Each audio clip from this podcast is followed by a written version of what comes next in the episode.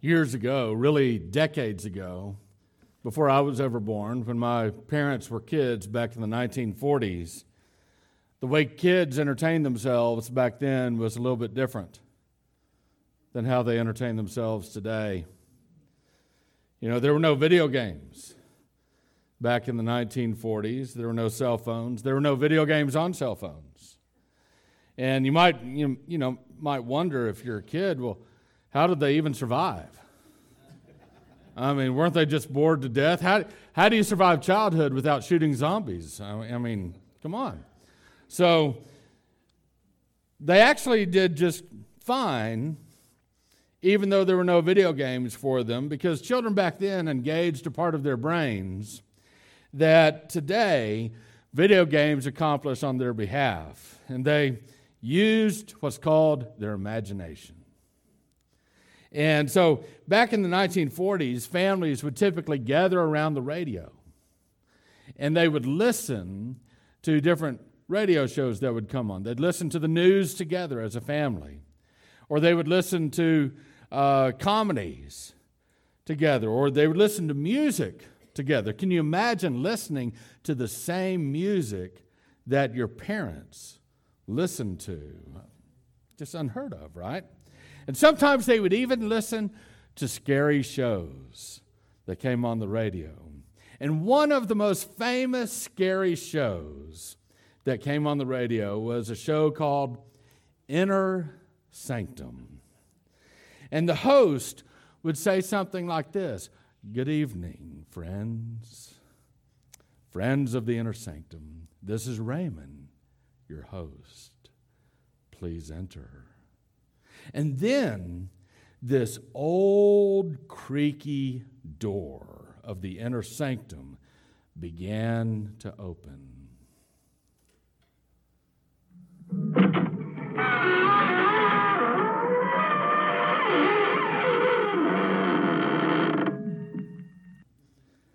Spooky, isn't it? Some of you, I just took you back to your childhood, too. But the name of that show was chosen very intentionally, very carefully. Inner Sanctum. We don't use that word sanctum very much. I mean, a sanctum is not a common place.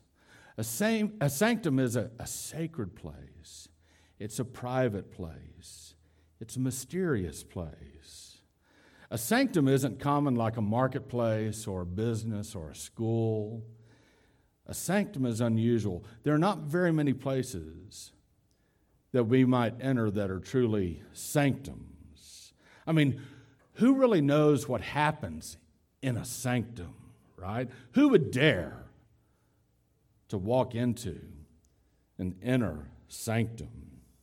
Well, that idea of a sanctum is very close, as you might be able to expect, from, uh, to the idea of being sanctified. You can hear the common root that they have together. You see, when something is sanctified, it's made unusual, it's made mysterious, it's made uncommon. When something is sanctified, it's made holy. And so today, my friends, as your host, I'd like to invite you to take the briefest of journeys with me as we encounter one of the most mysterious names of God in all of the ancient scriptures Yahweh Makadesh, the Lord who sanctifies. Now, I want you to remember as we begin this journey that every name that God has given in the Bible actually reveals something that is otherwise a mystery to us about His nature.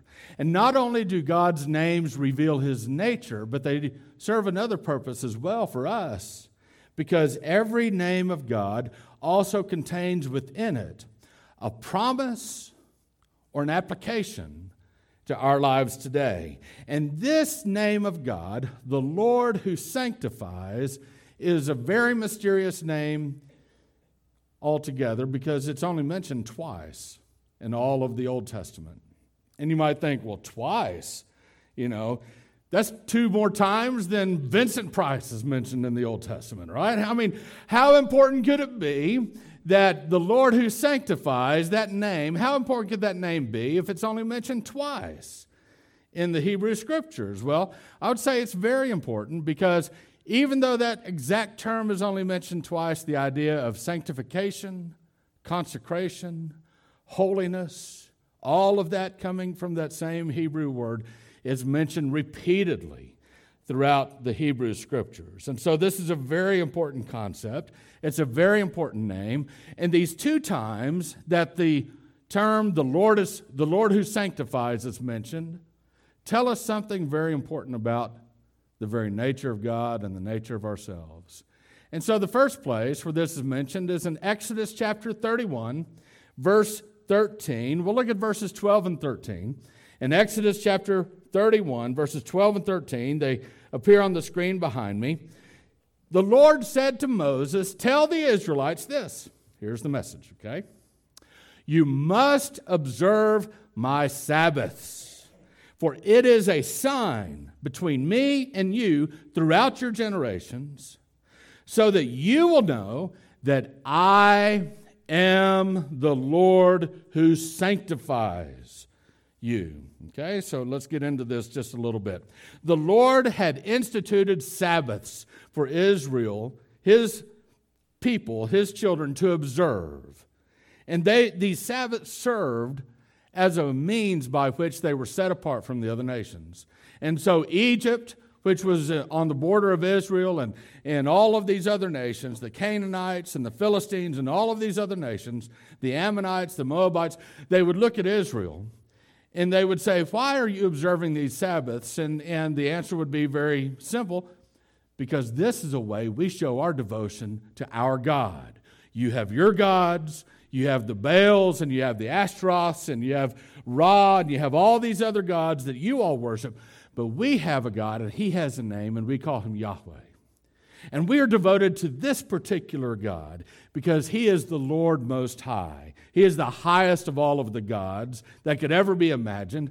And He is not simply a figment of our imagination, but He is real. He is the creator of all, and we are devoted to Him. And so when we observe our Sabbaths, it is a way of distinguishing between us and the rest of all of you who worship other gods. And so the Sabbath served as a way for the Israelites to be set apart. Now, what in the world is a Sabbath? Some of you may know, but in case you didn't know, a Sabbath was basically a day of rest. It was a day of rest for the people. And everyone in Israel was commanded to observe these Sabbaths. Everyone from the lowest of the lowest servants to the king himself of Israel had to observe the Sabbaths. The Sabbaths were so important that even the animals had to observe the Sabbaths. The Sabbaths were so important that even the land that God gave Israel had to observe a Sabbath from time to time. And so the Sabbath, in very general terms, was a day where the common Israelite would focus on God. That Israelite would cease from all creative activity and he would spend the day focusing on God. And so there was no planting of the ground, no plowing of the ground, no planting of seeds. There was no harvesting of the crops. There was no preparation of meals. There was no cooking. There was no cleaning. There was no mending of garments. All of these things ceased. Israel ceased from all of these creative activities, and they spent that day focusing on God. And you might wonder, well, how do you do that? I mean, how do you, how do you focus on God for a whole day? I mean, really, like, what do you do? Just sit in your recliner and just go, God. You know, what, how do you focus on God? How, do you, how does that, how does a person actually do that, right? And well, the Sabbath had some deeper meanings than just someone sitting on their couch, you know, and, and thinking about the name God, okay? To the, to the Jews, the Jewish Sabbath, it was first of all a reminder of the original day of rest that God had instituted into his creation. You remember Genesis? Very early parts of Genesis, six days God worked. The seventh day, God rested. God didn't rest because he was tired. God rested because he was celebrating. He was celebrating all the rest of the days in which he created everything that exists. And so that original day of rest was built into the very fabric of all of creation, even into the fabric of your soul. And so the Jewish Sabbath was a remembrance of God's original day of rest. And so when the Sabbath was given to the Jews, they were reminded of this powerful truth that the entire world that God has created has a purpose. And not only does the entire world have a purpose, but I have a purpose too. God has made me in His own image. And so I have a purpose. The purpose of humanity is to rule over the world as a good manager, as a good steward of everything that God owns. And so the Sabbath day was a day to reflect on that powerful truth and that responsibility, that awesome responsibility that God has given humanity. The Jewish Sabbath also memorialized how God rescued the Israelites from Egypt. Now, what were they in Egypt? They were slaves. Guess how many days of rest a week a slave gets? Zero. They got no rest whatsoever. So, for some 400 years, they were slaves in Egypt. They cried out to God. God finally answered their prayers. God rescued them, and God gave them every single week a day to cease from their labor. And if you think that they might have been grateful for that day, you'd be exactly right.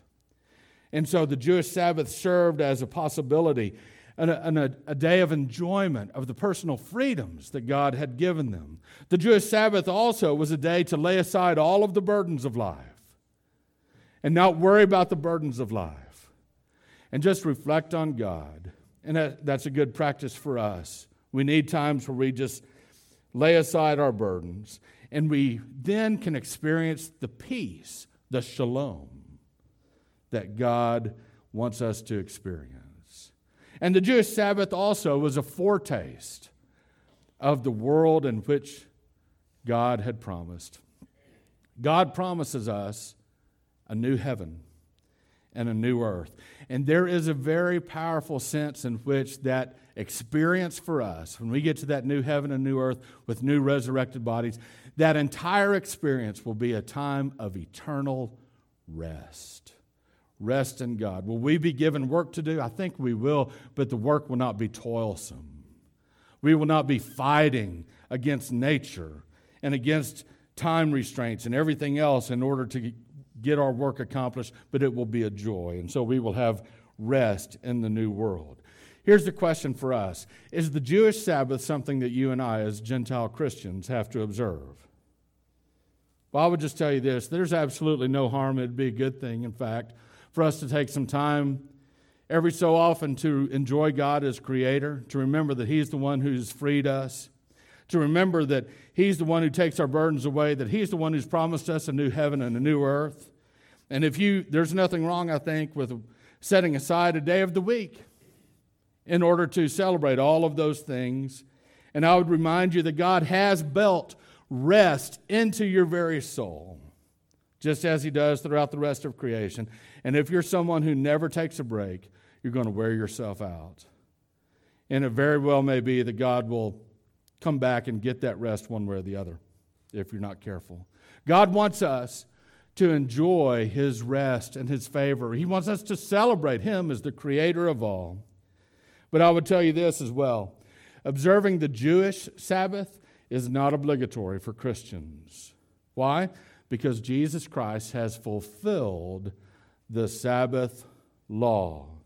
He has instituted a new covenant with us. We're not under the old covenant of Judaism. We're under a new covenant that God has established. And we, in fact, have a day of celebration. And we call it the Lord's Day. It's called the Lord's Day because if you read the Gospel of John and the other Gospels, every time Jesus appeared after he was resurrected, it happened to be the Lord's Day. And so that's a wonderful day for what you and I typically call Sundays. Uh, but it, I'd like to refer to it as the Lord's Day. That should be a day in which we come together as we do today and celebrate God's goodness. And so, this new Sabbath, excuse me, this new covenant that you and I have, it is not a covenant that's based on Sabbaths or moons or festivals or uh, temple observances. And all of those things have tremendous meaning and they're great and they're very rich in their meaning. And yet, all of those things are a sign of something that is greater. And really, it's someone who is greater. And it is the Messiah, Jesus Christ, who has saved us.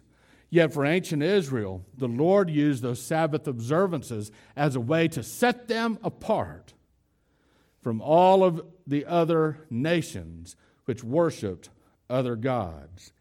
The second Hebrew scripture that uses that term, the Lord who sanctifies, is found in Leviticus chapter 20, verses 7 and 8. I invite you to turn to that passage. In Le- Leviticus chapter 20, verses 7 and 8, it very simply says this Consecrate yourselves and be holy, for I am the Lord your God. Keep my statutes and do them. I am the Lord who sets you apart. So, whether in this translation the previous scripture said consecrates you, or here in this verse says sets you apart, or in your translation it may say sanctifies you, it's the same idea, it's the same Hebrew scriptures. Different translators might translate it different ways, but He is the Lord who sanctifies you. And in this passage in Leviticus, the Lord had given Israel His law. He had given Israel, this is very important, He had given Israel His word. He had given Israel His statutes, His precepts. He had given Israel His law. And by observing them, they were made different than all of the other nations around them. They were sanctified. And it is this way that you and I are sanctified by the Lord by keeping His law, keeping His word. You see, you and I we can't keep all of the Old Testament laws as they were originally given. Okay? For example, the Old Testament law said that ritual animal blood sacrifices have to be practiced. But guess what? We don't do that anymore. I don't know the last time you came to church and sacrificed a goat. Not going to be happening. Why? Because animal sac- sacrifices don't exist anymore. Why not? Because when Jesus died on the cross, his death replaced the need for blood sacrifices. What did the animal blood sacrifices in the Hebrew scriptures in the Old Testament do? What they did was they delayed God's wrath. They delayed God's wrath year after year on the Day of Atonement. The sacrifices would delay the wrath of God. But when Jesus died on the cross, there was no more delay. God poured out his wrath on his own son. No more delay.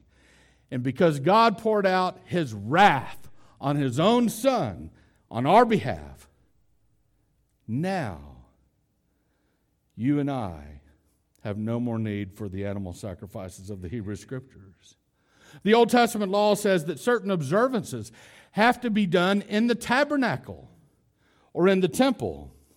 But when Jesus died on the cross, there was a, a giant curtain, a literal curtain, inches thick, and that curtain separated people from the very presence of God in the temple. And that curtain was torn in two from the top all the way down to the bottom. And then a few decades later, in AD, in the year AD 70, the Jewish temple itself was completely destroyed. And so today, you and I do not have a temple in which we obey God. We are the temple in which we obey God.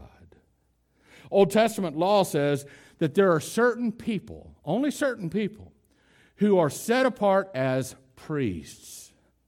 And these priests have to observe certain observances for all of the people.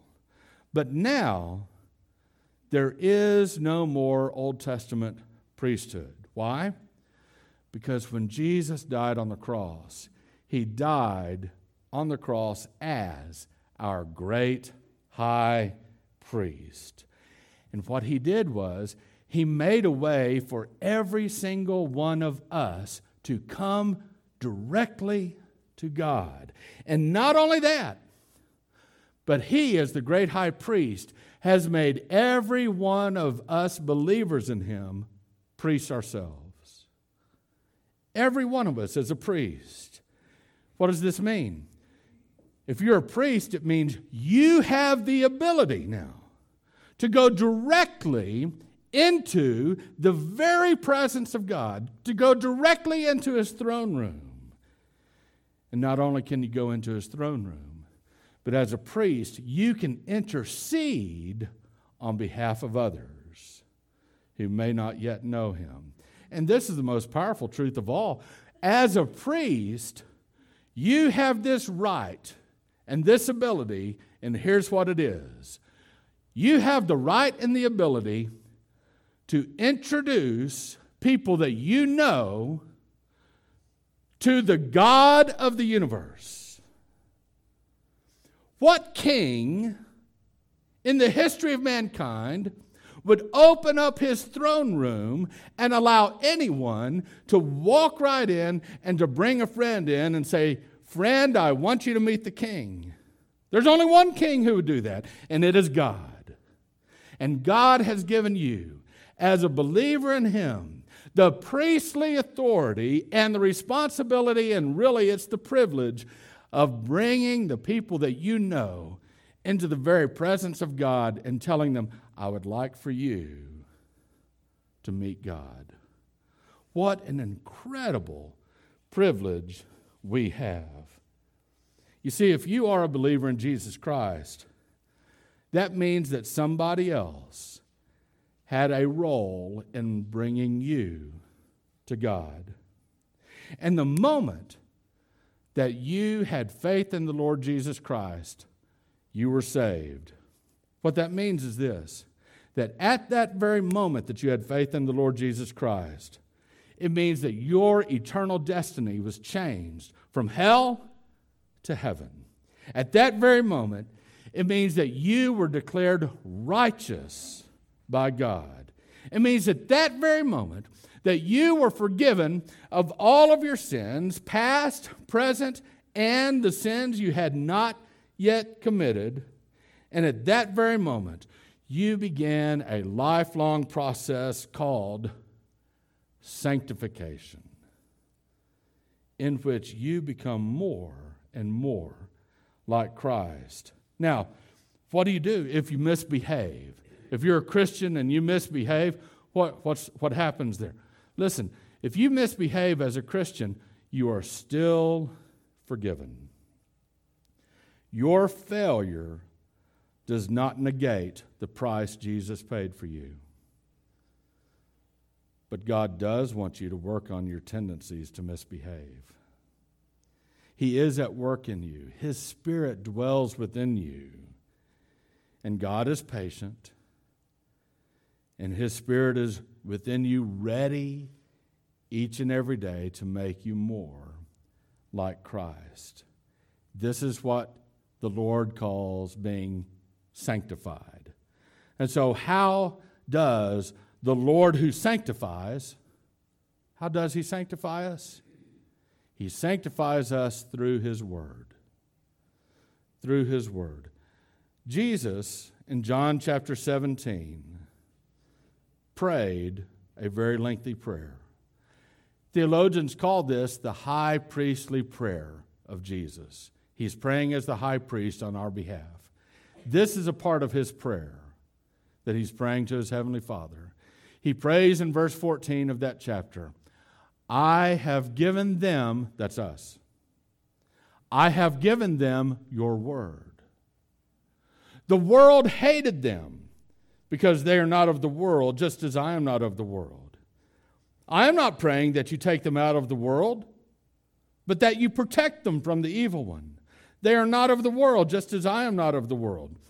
Sanctify them by the truth. Jesus prayed. And then he said, Your word is truth. How are we sanctified? By the word of God. God transforms us from the sinful creatures that we are into the image of Jesus Christ by using his word. How in the world does the Bible, how does the word of God change us? Because the word of God has power to change us. Why does the word of God have power to change us? Because the word of God is the truth. Sanctify them by the truth, Jesus said. Your word is truth. Here's the point there are a lot of messages that you can listen to these days. You're bombarded on your cell phone, on your TV, on the radio, every other way by people whispering in your ear, by people that you meet at work, people that you meet at school, and they tell you all kinds of messages that you might believe. You're constantly bombarded by this person's viewpoint and another person's philosophy and another group's ideas. And the things, by the way, which people say to you that were deemed to be absolutely true 10 years ago are no longer true today. And the things that people are saying today will be dismissed or debunked, disregarded in another decade. But God's word is absolutely true. God's word never changes. God's standards are always perfect. God's absolutes are not subject to popularity or to polls or to politics because God's word is pure. It is true. And here's what happens when your mind engages God's word, there is a collision of your false beliefs with the truth of God's word. The false beliefs that reside in your mind that cause you to disobey God are confronted by the truth of God's word. The false beliefs that cause you to act destructively toward the relationships that are important to you are dismantled by the very Word of God.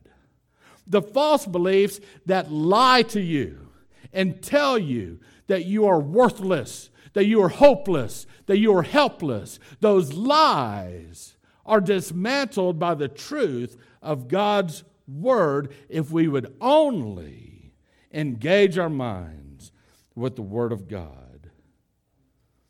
You see, when lies that we hear have to face the truth, the truth always wins. Why? Because that is the nature of truth. When the darkness encounters the light, the darkness has to flee. Why? Because that is the nature of light to make the darkness flee. And some of the things that you have fed your mind with, some of the garbage that you've put your mind into and that you've put into your mind, are nothing more than lies of the devil. What you need is to engage your mind with the scriptures. What you and I must do if we want to experience the Lord who sanctifies, is very simple. Put God's Word in our mind. It's that simple. That means we read it, we listen to it, we hear it, we consume it. Romans 12, verse 2 says, Do not be conformed to this age, but be transformed by the renewing of your mind, so that you may discern What is the good, pleasing, and perfect will of God? God has given us His Word because it is His Word through the power of the Holy Spirit that changes us into something infinitely more beautiful. It changes us into the image of God's Son. What a wonderful thing. What a wonderful blessing that God Himself would look upon me, a sinner who deserves death and hell, and say to me, I'm going to make you into the image of my Son. I don't deserve that. Neither do you. But that's how good God is. That's why we can call him the Lord who sanctifies. I talked just a few minutes ago about what Jesus did on the cross and how he purchased salvation for us. And he begins us in this long process called sanctification. If today you do not know the Lord Jesus Christ as your personal Lord and Savior, and you want to receive him, you want to be forgiven of your sins, you want to change your eternity from being in hell to being with God in heaven, if you want to be cleansed from all of your sins and have the guilt of your conscience removed, it comes by receiving the Lord Jesus Christ.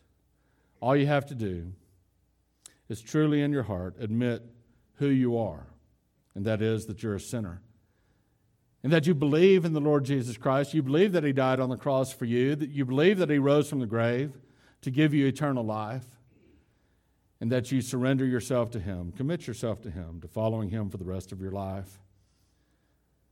And by having faith in the Lord Jesus Christ, all of those incredible things that Jesus did on the cross will become very real to you, and you will be forgiven.